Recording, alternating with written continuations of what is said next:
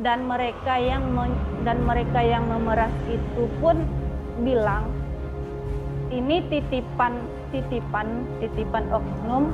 Kamu kamu tidak boleh dikasih enak. Saya nggak kenal sama bang Beni tapi saya senang dengar ada warga yang berani yang cerdas yang rajin seperti itu Pasti Uni bangga juga sama Bang Beni. Ini suami saya diminta uang lagi, padahal Komnas HAM belum sampai ke, Jakarta, bahkan belum sampai ke Bandara Kuala Namu di Medan ini, tapi suami saya udah ditekan, udah diminta uang, udah dimarah-marahin. Kenapa laporin Komnas HAM? Ke mana? Siapa yang laporin? Siapa yang marah-marahin kayak gitu si oknumnya?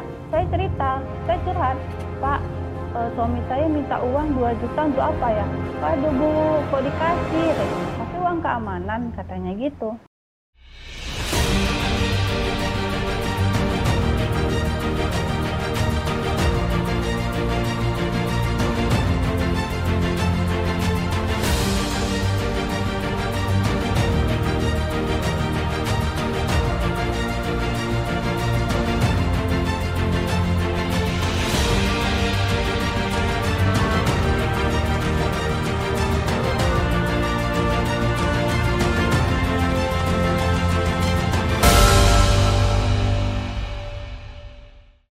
Oke, uh, halo manusia manusia-manusia baik yang lagi nonton Kenalpot, uh, kanal podcast untuk orang-orang terpinggirkan. Hari ini kita akan ngobrol dengan Fitra Arya. Uh, saya panggilnya Uni, panggilan untuk orang Minang karena Fitri uh, Fitra ini uh, orang Minang uh, bersuamikan Benny Edward Eduardo ya Benny Edward Hasibuan. Yang mungkin kalian uh, Benny Edward Hasibuan, uh, mereka tinggal di Medan satu tahun terakhir ini karena pekerjaan, tapi mereka kehilangan pekerjaan karena Benny di penjara karena dituduh melakukan tindak pidana. Kita akan ngobrol sama Uni Fitra. Uh, apa kabar Uni? Alhamdulillah baik bang, sehat. Lagi di Medan ya? Iya di Medan bang. Tapi iya. berdua sama anak aja sepi di rumah. Uh, anaknya umur berapa? Uh, anak umur tiga setengah tahun bang. Tiga setengah tahun ya? Lagi uh, uh, iya, pas iya. butuh-butuh uh, kasih sayang bapaknya. Iya, betul. Uh, kalau kasih sayang kan sampai tua orang butuh kasih sayang juga. Ya, uh, ya betul. Tapi. Uni, jadi gimana ceritanya sama Bang Beni itu? Uh, Ditangkap polisi dia ya? Iya bang uh, kejadiannya itu tanggal 18 Agustus 2020. Hmm, paginya izin ke saya itu berangkat kerja. Karena kan okay, tiap kerja. hari uh, uh, kerja gitu. Uh, ternyata uh, paginya itu jam 7 itu mereka janjian sama Bang Junior Nenggolan itu ke kantor gubernur. Ke kantor gubernur. Okay. Uh, untuk uh, klarifikasi kenapa aplikasi Esamsat dan uh, dan uh, dan uh, apa MOU Telkomsel itu error sudah seminggu hmm. terakhir error gitu. Nah mereka yeah. ke mereka ke kantor gubernur ternyata uh, yang bersangkutan di luar kota lagi ada dinas luar kota. Kemudian mereka orang yang di Samsat yang mau ditemui. Uh, uh, pertama mereka mau ke kantor gubernur bang mau okay. minta klarifikasi kenapa error gitu. Nah, yang kedua yeah. mereka ke Samsat uh, yang di SM Raja, mereka juga oh, mau okay. minta klarifikasi gitu. Contohnya tidak uh, tidak kayaknya nggak ada hasil gitu. Nah, yang ketiga mereka itu ke ombudsman, kantor ombudsman. Hmm. Mereka mau uh, melap, uh, mau apa ya, mau mungkin konsultasi seperti apalah gitu. Kenapa uh, uh, apa aplikasi Samsat ini error selama seminggu yeah, terakhir yeah. gitu.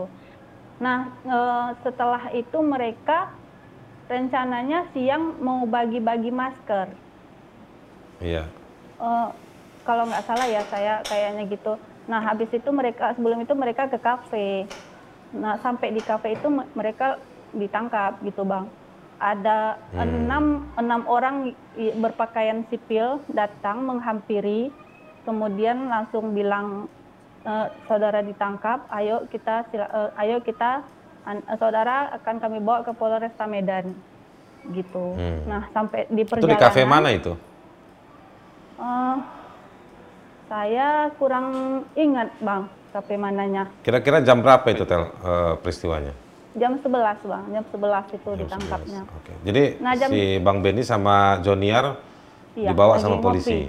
Polisi. Iya. uh-uh. Lagi ngopi Nah dibawa. mereka dibawa di sama satu mobil, terus eh, mobil suami dan em, kereta eh, motornya si Bang Junior mereka yang bawa di jalan. Mereka tuh polisi ya. Uh-uh, ke Polresta Medan. Oke. Mereka di jalan suami telepon, Dek, abang dibawa ke kantor Polresta Medan. Loh kenapa? Abang nggak tahu. Abang ditahan. Kenapa? Salahnya apa gitu kan? Nggak tahu. Nanti abang kabari kalau ada udah tahu kepastiannya Hmm. apa katanya gitu. Oke. Nah setelah itu saya nggak tahu lagi kabar. Saya suruh adik ipar saya datang ke Polresta. Hmm. Tolong tengokin abangmu gitu. Nah sampai di sana eh, si adik ipar ini nggak diketemuin sama suami gitu. Nggak dikasih boleh ketemu ngomong. dengan Iya, sama Bang Benny. Iya, nggak nggak eh, nggak boleh ngomong, nggak boleh ketemu gitu. Mereka itu eh, di lantai dua di ruang juper. Oke. Nah, sedangkan Oke. adik adik ipar di bawah nggak boleh naik ke atas. Nah. Ada apa yang terjadi? Ada yang tahu nggak kenapa Bang Benny diperiksa polisi atau cuma ditahan tapi nggak dikasih ketemu? Apa ada pengacaranya waktu itu? Waktu itu kebetulan eh, jam 5 itu datang pengacaranya Bang Joniar. Nah, pengacara Bang setelah Benny memang setelah berapa ada. jam? Setelah beberapa jam baru datang pengacara. Mm-mm, mm-mm. Dari jam 11 dari jam 11 12 itulah sampai jam 5 baru datang pengacara. Nah, eh, eh, suami di memang disuruh di dikasih waktu untuk menghubungi lawyernya gitu, pengacaranya gitu. Nah, kami kan baru tinggal di Medan, jadi kami nggak ada kenal sama pengacara yang yang yang kenal itu ada di Palembang. Kami sebelumnya tinggal di Palembang 4 tahun, Bang. Kami Tapi sebetulnya, iya. Kenapa Bang Benny di sama Joniar itu ditangkap polisi itu kenapa? Di tanggal 11 Agustus Bang kejadiannya. Apa Mereka itu? Ada ini- kejadian apa? Iya. Eh, di tanggal 11 Agustus 2020 itu mereka eh, mengecek mengecek beberapa mobil oknum di eh, per- di lingkungan Samsat. Nah, ada beberapa ada sekitar 10 mobil itu ditemukan suami itu ada yang nunggak pajak, ada yang platnya bodong dan ada yang udah terblokir. Oke. Sebelum sebelumnya suami eh, kan aktivis anti pungli bang. Se- se- sebelumnya em, suami sama bang Joniar ini eh, ngeliputnya bukan sengaja. Kadang suami namanya marketing, kadang ketemu di jalan gitu. Nah disorot. Abis itu nan- nanti barulah di karena kan salah Dicek. satu ke- sat- salah satu media yang sekarang kan apa-apa viral dulu baru di ini diangkat Iya. beritanya gitu. Nah suami punya akun YouTube itu pun dari tahun eh, 2014 bang. Hmm. Jadi Kami- suami ini Bang Benny ini eh, aktivis eh, sosial media yang ngeliput soal bagaimana peristiwa-peristiwa yang diduga itu pungli ya, pungutan liar. Iya, iya betul. Nah, jadi eh, dia ngeliput beberapa mobil-mobil yang dipakai yang sebetulnya bermasalah gitu ya. Iya, itu akhir-akhir ini itu aja bang. Ah, Oke, akhir-akhir ini aja dia bongkar sebelum soal sebelumnya di lampu merah kalau misalnya ada kedapatan mungkin kelihatan pungli misalnya si oknum ada ini gitu nah kedap terima pungli terus suami eh, cari bukti konfirmasi ke korban kalau memang iya kenyataan barulah di ini diklarifikasi ditanyain sama oknumnya benar nggak ini pungli? Atau memang harusnya kan hilang gitu kenapa terima uang Iya. gitu nah seperti itu kira-kira bang Jadi sebetulnya Bang Benny ini sama Bang Junior juga ya? Apa cuman Bang Benny aja tapi eh, sebetulnya membantu ya, membantu negara untuk mengungkap bagaimana praktek pungutan liar itu terjadi ya. Nah, Iya, benar. ja- jadi waktu Bang Benny itu ditangkap polisi, ditahan sampai sekarang, tuduhannya apa? Eh, eh, tiga pasal bang. Pencemaran nama baik uh, membuat keonaran uh, satu lagi apa ya? Itu pasalnya enam tahun enam tahun dan 10 tahun bang. Kena undang-undang ITE Saya, juga katanya ya? Iya iya benar bang. Mm -mm. Tiga Jadi pasal. ini orang lagi rame-rame revisi ini ternyata polisi masih terus aja nih ya nahan si uh, Bang Beni ya? Iya bang.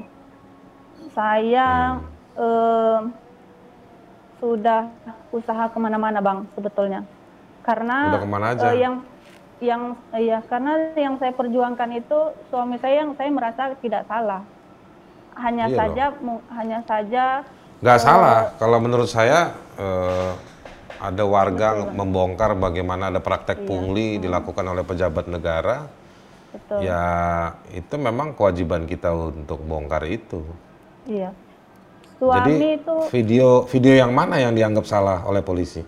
uh, video yang di tanggal 11 Agustus 2020, Bang. Itu pagi Isinya? kejadiannya jam 7, jam setengah tu, jam 7 itu mereka liput. Nah, yang yang liput itu si rekan Bang Beni, Bang Joniar, live streaming di hmm. YouTube-nya. YouTube-nya Bang Apa Beni isinya? itu namanya uh, News Pekan. Isinya oh, News Pekan. itu um, suami pegang handphone, uh, Bang Joniar uh, ngeliput sambil ngomong, terus suami uh, kerjaannya ini tukang uh, ngecek-ngecek eh samsat. Nomor mobil. Uh, sama sama uh, Telkomsel. Misal uh, 368 pagar misalnya 17 ini nanti nanti disuruh lihat uh, di, disuruh uh, dial habis itu uh, pilih mau cek apa gitu cek samsat pilih dua samsat eh, uh, pajak gitu. Pilih dua pajak habis itu masukin oh, warna mobil BK mobil warnanya. Nah kelihatan hmm. itu bang berapa pajaknya apakah ditemukan platnya apakah platnya bodong ditemukan kayak gitu. Nah ada beberapa 10 10 mobil kira-kira ditemukan di situ. Ada yang pajaknya 15 juta ada yang tidak ditemukan platnya ada yang bodong platnya gitu. Hmm. nah terakhir Menarik ya, kreatif sebetulnya Bang Beni ini ya. Uh, Alhamdulillahnya Bang itu uh, um, Bang Beni tidak pernah minta dirinya dibilang youtuber. Bang Beni minta dibilang aktivis anti pungli. Nah, iya dia Bang aktivis di, anti pungli. Iya di YouTube itu nggak pernah minta ayo subscribe saya Bendy Edward nggak pernah kayak gitu bang. Nah iya, iya, iya. alhamdulillahnya iya. sampai ditangkap itu subscribe-nya hampir 700 ribu bang. Iya, Rata-rata. Iya, iya. Terus akunnya disita hampir, sama? Iya. Akunnya disita? Uh, akunnya disita oleh iya, polisi? Iya, bang. Uh, kayaknya oknum yang nyuruh tutup. Mm, nggak oh. tahu siapa, tapi sekarang YouTube-nya udah ditutup bang. Gitu. Oh, YouTube-nya ditutup? Ya. Jadi berarti video-video yang membuktikan bahwa ada pungli-pungli, ada kendaraan-kendaraan bodong itu nggak bisa lagi enggak, terlihat ya? Nggak, nggak bisa lagi. Nah sekarang, nah, sekarang uh, tadi pertanyaan saya gini, uh, Uni, iya. yang dianggap materi yang melanggar hukum itu yang mana? Nah terakhir pas uh, terakhir ada mobil jazz. Coba bang, kata bang Jonier, coba bang masukin platnya uh, BK gitu Nah, di, pas ditengok, pas keluar hasilnya, uh, si pem, si mobil ini belum bayar pajak di saat tanggal 11 bulan Agustus 2020 ini, Bang. Suami hmm. saya bilang, wajar sih uh, mobil Jazz uh, pajaknya 3,7 juta sekian gitu. Nah, datang temannya Bang Beni, uh, iya tapi kok pajak kok petugas pajak nunggak pajak. Nah, gitu kata uh, ini kata temannya uh, Bang Beni. Kami pikir alibi kami sih karena si temannya ini bilang petugas pajak kok nunggak pajak. Nah, di situ mungkin merasa dicemarkan nama baiknya. Nah, hmm. waktu itu pas dicek itu Bang tanggal 11 memang pas dicek itu di tanggal itu jatuh tempo pajaknya Bang. Yeah, tanggal yeah, 11 yeah, yeah. Agustus 2020. Nah, waktu mereka live streaming di jam 7 pagi di tanggal 11 Agustus 2020 itu eh, kira-kira jam 7 sampai jam 8, jam 9 uh, yang punya kendaraan bayar pajak. Oke. Nah, masalahnya sekarang di mana saya menunggak pajak padahal saya hari itu juga saya bayar pajak. Gitu kata iya. kata si pelapor yang melapor yang BK ini. Hmm. Tapi, Tapi itu enggak- mereka Iya. Gimana gimana? tapi mereka setelah eh, liput, setelah eh, cek beberapa mobil itu mereka minta klarifikasi, minta eh, klarifikasi kenapa, mana siapa atasannya. Sa- Kami mau izin, mau minta klarifikasinya kenapa kok di di eh, lingkungan Samsat kok petugas pajak eh, nggak eh, Iya. nggak taat pajak, sedangkan kami yang ra- rakyat biasa eh, bersedia ngantri mulai dari jam 7 nanti sampai jam Hmm. 11 berdempet-dempetan gitu. Padahal kami cuma 200 ribu, misalnya mobilnya 2 juta atau apa, kami usahakan itu tiap bulannya kami bayar gitu. Nah ke- Hmm. sekarang kenapa petugas pajaknya yang tidak taat dengan pajak?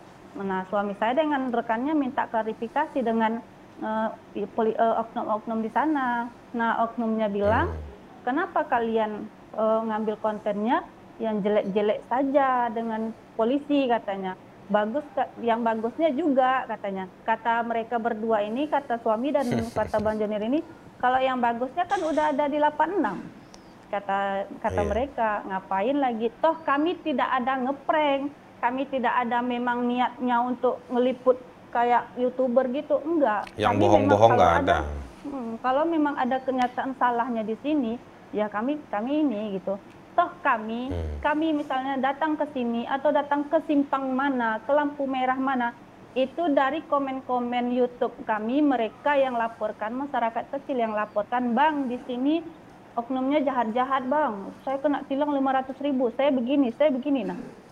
Kami nggak mungkin kami se kota besar Medan ini kami tahu di mana pungli-pungli itu kami nggak tahu gimana pula kami punya kerja masing-masing kata suami gitu. Nah masalahnya iya, ini iya. yang dipermasalahkan sekarang eh, masuk ke kandang ke kandang mereka tidak ada izin padahal suami ada minta izin terus pulangnya minta klarifikasi juga kenapa mobil-mobil ini eh, tidak taat pajak kenapa tidak bayar pajak toh tidak eh, toh cuman melangkah aja dari dari dari eh, dari ruangan ini ke ruangan ini bayar pajak tetapi kenapa tidak taat pajak gitu bang Bagus itu yang bagus. dipermasalahkan Saya nggak kenal sama Bang Benny, tapi saya senang dengar ada warga yang berani, yang cerdas, yang rajin seperti itu. Pasti Iya, Uni bangga juga sama Bang Benny. Eh, saya bangga karena banyak yang support bang. Cuman kalau istri, saya setiap suami pergi kerja bang, jangan jangan berhenti di lampu merah. Kalau memang ada kelihatan pungli, jangan berhenti, saya bilang. Karena di Indonesia, di Indonesia ini maaf ya bang, di Indonesia ini yang salah bisa benar, yang benar bisa salah, saya bilang gitu. Kasihan sama kami, sama anak masih kecil, saya bilang gitu. Suatu saat mereka Iya. oknum ini mungkin mikirnya mm, tak dendam tahap apa kita nggak tahu gitu Iya. ya udah Tapi banyak kenyataan Uni- ya bang ya kita lihat Iya, tapi ya memang di negeri ini kan begitu. Yang benar disalahin gitu kan. Yang yang salah ya udah biarin aja lah gitu. iya betul Tapi ya tapi ya kangen juga lah ya sama suami ya. udah enam udah masuk tujuh bulan bang di saat eh, Nggak boleh ketemu ya. nggak boleh bang anak saya ketemu sama bapaknya itu empat bulan di penjara baru bisa ketemu cuman 30 menit Kenapa apa apa alasannya? covid Covid. alasan covid Mm-mm. Udah disidang saya Bang Benny ini sama Jonian. sudah bang Eh, besok itu sidang tuntutan Hmm, Mungkin udah, saya eh, Udah. cerita sedikit bang eh, pengalaman Boleh, eh, boleh. apa yang saya alami dua bulan di awal suami saya ditahan. Tanggal 18 itu suami saya ditahan, tanggal 19 suami saya dipindahkan ke RTP eh, sekitar jam-jam 2, jam 2 jam 3 sore. Mungkin pas dipindahin ke RTP itu saya ada, tapi mereka nggak di- nggak bolehin saya ketemu sama suami nggak boleh katanya gitu Pak, saya nengok dari jauh aja nah suami udah masuk ke RTP lima menit setelah itu telepon ke adik ipar saya Hmm, eh, suami saya minta tolong transfer duit 2 juta Untuk apa? Tanya ada ipar. Untuk uang kebersamaan. Saya bingung. Siapa yang bilang Loh, gitu? kok suami, suami yang minta bang. Hmm. Loh bang, kok pakai uang masuk ke situ? Saya bilang gitu kan. Iya kayak gitu dek. Eh, ya udah transfer aja ya 2 juta katanya. Dita- Mudah-mudahan Udah ditahan disuruh disuruh bayar pula ya? suruh bayar pula. Eh, ini katanya untuk eh, uang kamar, uang kebersamaan, uang keamanan katanya gitu. Ya saya mikirnya Itu di rutan mana itu? Polresta Medan bang. Oh di Polresta Medan. Eh, eh. Nah saya buru-buru ke ATM transfer 2 juta.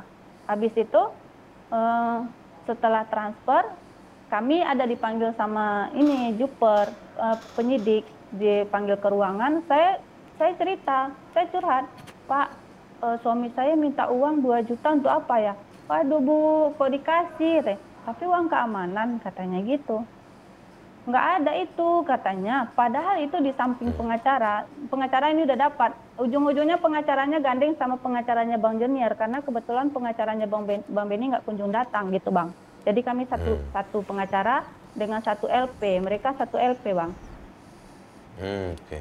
Nah, setelah itu yaudah kami pikir oke lah mungkin duit 2 juta, mungkin biar aman suaminya di situ. Kami pulang, kami pulang eh, ada ipar kami bawa ke, eh, ke rumah karena cuman saya berdua di rumah sama mertua di sini juga. Rame-rame kami di rumah rembu gimana gitu. Malam jam 1 jam 2 telepon lagi. Dek kirim duit satu juta ya. Hah buat apa bang? Iya biar biar aman abang di sini itu. Aman gimana? Ya pokoknya kirim aja ya ke rekening kemarin ya katanya gitu. Sudah saya kirim. Oh kayak gini ya gitu kan besoknya nelpon lagi siang-siang bang.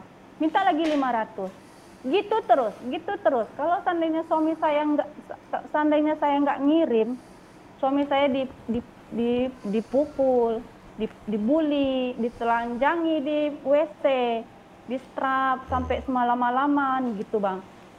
Nah sewaktu-waktu udah sekitar 6 juta saya investasi ke sana. Tiap malam sekali eh, se- sekali dua hari. Itu mintanya tengah malam terus bang. Jadi kami memang di, memang dibuat nggak tidur gitu bang. Jadi Iya, iya, iya. udah sekitar mungkin dah 6 juta 7 juta tak udah berapa Berarti itu gitu. penyiksaan dan pemerasan itu ya? iya. Dan mereka yang men- dan mereka yang memeras itu pun bilang ini titipan titipan titipan oknum. Kamu kamu tidak boleh dikasih enak gitu bang jadi apa-apa memang tidak dikasih enak mau tidur pun diapain kayak sinetron saya pikir bang kayak nggak boleh tidur nyenyak nggak Nah, boleh sinetron kan bohongan. Kalau ini beneran. Betul bang. Makanya saya, ya Allah kok diperlakukan kayak seperti teroris, lebih parah dari teroris. Nah pengacara nggak boleh ketemu sama kliennya, nah Nggak boleh ketemu? nelpon, nggak boleh bang, nggak boleh. Nah nelpon ke keluarganya pun nggak boleh, nelponnya ke kami cuman minta uang, minta uang, minta uang, minta uang terus. Kalau pas disuruh minta uang bisa nelpon. Bisa, ha-ha. tapi Bisa Tapi- pakai telepon juga dalam sel Iya, tapi malam-malam. mereka itu di sampingnya, Bang. Nih, telepon katanya gitu kan. Telepon istrimu, minta uang, minta uang. Nah, seperti itu, Bang. Jadi, akhirnya Iya. saya berpikir gimana caranya uang ini tidak mengalir tapi suami saya aman di dalam gitu. Hmm. Nah, waktu itu minta satu juta. Saya kirim 200. Tujuannya apa? Biar malam ini suami saya tenang. Saya janjiin untuk besok gitu, Bang. Saya kirim 200. Totalnya tengah malam minta lagi 200, minta lagi. Yang satu juta ini bar- baru 200 saya terima ini yang 800 lagi mana gitu.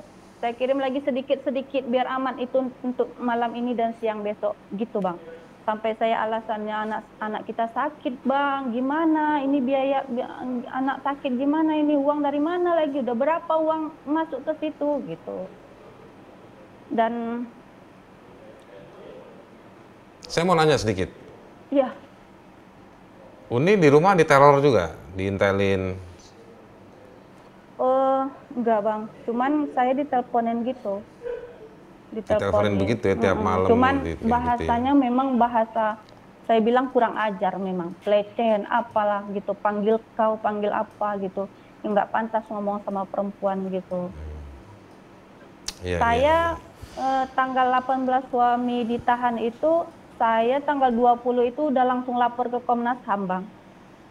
Kemudian Oh, Oke. eh, ini cerita kita Komnas HAM, Komnas gitu. HAM Medan. Eh, enggak, Bang. Di ini Komnas HAM RI. Oke, di Jakarta. Apa Ah, respon iya. mereka?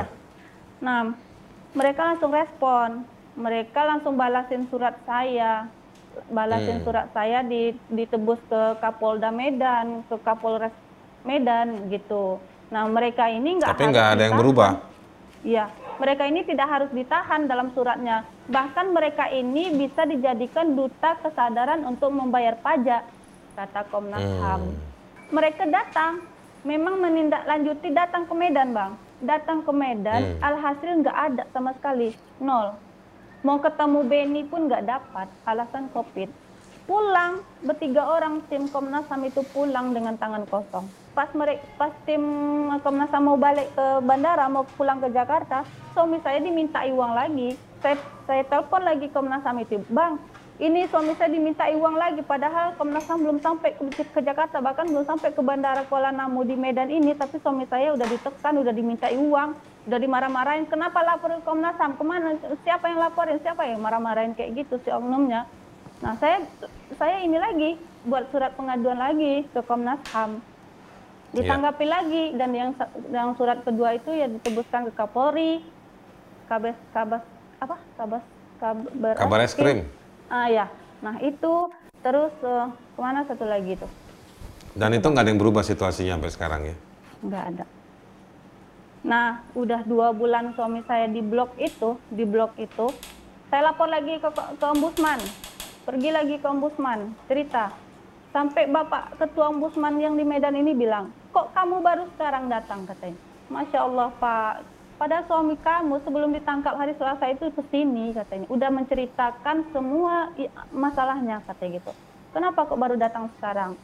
Dan akhirnya Pak, akhirnya Bang, Bapak itulah yang membantu suami saya pindah ke blok lain.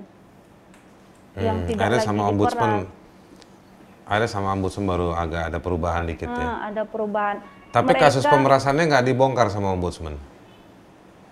eh, dibongkar ke Propam. Tapi tapi kayaknya udah pembiaran, Bang. Pembiaran. Di Propam ada proses sekarang? Enggak. Enggak ada. Oh, nggak ada. Enggak ada. Propam Polda nggak ada proses. Enggak ada. Tapi Kemarin nanti saya iseng-iseng saya mau tanya deh. Iya. Saya mau tanya sama Propam di Mabes sama juga nanti yang di Polda. Saya coba nanti tanya.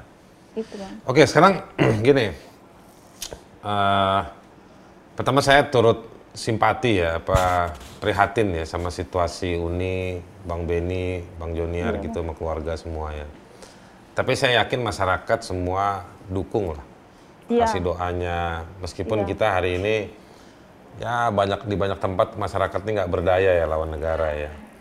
Eh, ada orang kayak Bang Beni, Bang Joniar itu ya bantu ungkap situasi ini masih juga eh, ibarat kata digebuk lah ya, Iya, dipukul balik malah dipidanakan. Jadi memang ini kejadian seperti ini banyak, banyak masyarakat yang mengungkap adanya pelanggaran-pelanggaran hukum, termasuk pelanggaran-pelanggaran hukum oleh aparatur negara, justru mereka diserang, justru mereka eh, dipidanakan.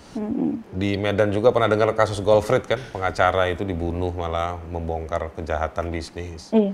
Benar. Ini cerita kita lah, cerita rakyat kita ha- hari ini semua seperti ini, gitu. Jadi udah lama. Jadi memang rakyat ini kalau ungkap sesuatu, nuntut keadilan, nuntut haknya, malah tambah dikejar terus. Betul, Bang. Tapi ya insya Allah suatu hari mesti yakin lah ya, eh, yang benar itu harus menang. Gitu. Tapi Iya, memang Bang. eh, saat ini eh, orang-orang jahat itu memang menggunakan kekuatannya, apa pun yang dia punya, kekuatan hukum, kekuatan uang, senjata untuk represi orang seperti Bang Beni sama Bang Junior itu. Mm, mm. Eh, tapi saya lebih bangga lagi lihat Uni. Ya, Aduh. Saya, hebat, Bang, berani. sebetulnya Memang saya memang sanggup, Bang. memang di balik di balik orang seperti Bang Beni gitu ya, memang ada ada ada kekuatan yang besar. Nah, saya baru lihat barang kenapa Abang Beni itu berani lurus gitu ya. Karena memang punya istri yang juga berani juga. Nah, jadi ya udah karena kita juga waktu terbatas nih ngobrol seperti ini. Tadi lampu saya udah kedap-kedup tuh kan. Ya. Nah, tapi nanti kita ngobrol, saya akan coba bantu juga. Saya uh, acara begini nggak cuma untuk video-videoan di YouTube aja, Iya, tapi Bang. nanti saya akan coba uh, komunikasikan ke pejabat-pejabat yang saya tahu lah ya. Saya juga Iya, Bang. Iya, Bang. eh, punya keterbatasan. Eh, apa namanya supaya orang baik seperti Bang Beni sama Bang Jonier ini jangan dipidana gitu kan. Eh, apalagi sekarang lagi banyak orang rame bahas soal undang-undang ITE. Bener, Lucu, pejabat tingginya sibuk, wangi-wangi, bajunya licin-licin bahas revisi undang-undang ITE, tapi rakyatnya di bawah eh, diinjak-injak Pidanakan. atas nama atas nama penegakan hukum. Padahal dia lagi membantu mengungkapkan eh, siapa pejabat negara yang yang nggak benar itu. Iya. Kira-kira begitu. Apa pesan itu ya. apa pesan apa pesan Uni buat orang-orang yang nonton video ini? Eh, sebelumnya eh, sebelumnya bang ini. Eh, ada eh, Kapo, eh, apa Kapolda Kalimantan kalau nggak salah ya. Itu bahkan eh, masyarakat yang berani eh, videokan dan viralkan gitu malah dapat penghargaan itu di tahun 2017 dapat Iya. penghargaan dapat penghargaan Tapi itu di dapat handphone. Kalimantan. bahkan su- suami saya nggak butuh itu sebetulnya bang maksudnya menyelamat kalau pajak itu menyelamatkan eh, apa aparatur eh, apa keuangan Iya. itu kan aparatur negara Betul. gitu. nah harapan saya sih eh, saya hanya ibu rumah tangga yang eh, nggak tahu hukum yang nggak tahu yang nggak tahu segala-galanya yang tahu saya ngurus rumah ngurus dapur ngurus anak gitu bahkan saya juga nggak nggak diperbolehkan suami kerja karena suami itu eh, pindah-pindah gitu bang. Jadi gimana saya mau kerja? Saya nggak mau suaminya di mana saya di mana. Yang penting saya ikut suami biarlah. Saya apa pun oke. penghasilannya cukup untuk saya gitu. Nah, eh, saya tahu masyarakat Indonesia ini banyak sekali mendukung suami saya. Saya saya tidak tidak hanya melihat eh, komentar-komentar dari su- dari eh, YouTube suami saya, tapi dari Facebook atau dari mana aja Instagram atau dari mana saya lihat Bang 90% itu mereka mendukung Bang Beni. Cuman mereka tidak ada punya kekuatan untuk membela, mereka tidak ada punya power, nggak ada power untuk membela aparat gitu. Nah harapan saya doa, saya minta doanya eh, agar suami saya sehat di dalam dan alhamdulillah suami saya sekarang udah aman, tidak dibully, tidak diperas lagi, tidak dikriminalisasi lagi. Namun harapan saya setelah sidang ini suami saya bebas dan saya mohon ke suami saya jangan lagi lakukan ini. Karena saya nggak sanggup bang. Nggak sanggup saya sebetulnya. Tapi mau gimana? Saya harus bela suami saya. Saya harus perjuangkan suami saya. Oke. Terima kasih Uni. Terima kasih bukan cuma untuk wawancaranya tapi terima kasih punya keyakinan bahwa orang yang benar patut diperjuangkan. betul bang Oke, Iya. eh, manusia-manusia yang baik. Saya mau ucapkan selamat kepada para penjahat yang berada di balik kekuasaan, yang berhasil menjebloskan dan mempidanakan, menyiksa dan memeras eh, Benny Edward dan juga Joniar, yang sampai membuat istrinya sampai kelelahan secara psikologis. Anda menang, Anda bisa memenjarakan mereka. Tapi bau tengik tetap bau tengik, bahwa yang benar tetap benar dan masyarakat tetap mendukung. Saya cuma mau ingatkan aja dari buku-buku yang saya baca, dari teori yang saya pelajari, bahwa kebenaran dan keadilan itu bukan miliknya penguasa, tapi dia pemiliknya alam dan eh, pemilik al- eh, dimiliki oleh alam dan dimiliki oleh manusia-manusia tanpa identitas, tanpa jabatan dan tanpa pangkat. Kita akan ketemu dengan cerita-cerita orang terpinggirkan lain lagi. Kita akan kembali di kenal pot berikutnya. Oke. Makasih ya, Uni.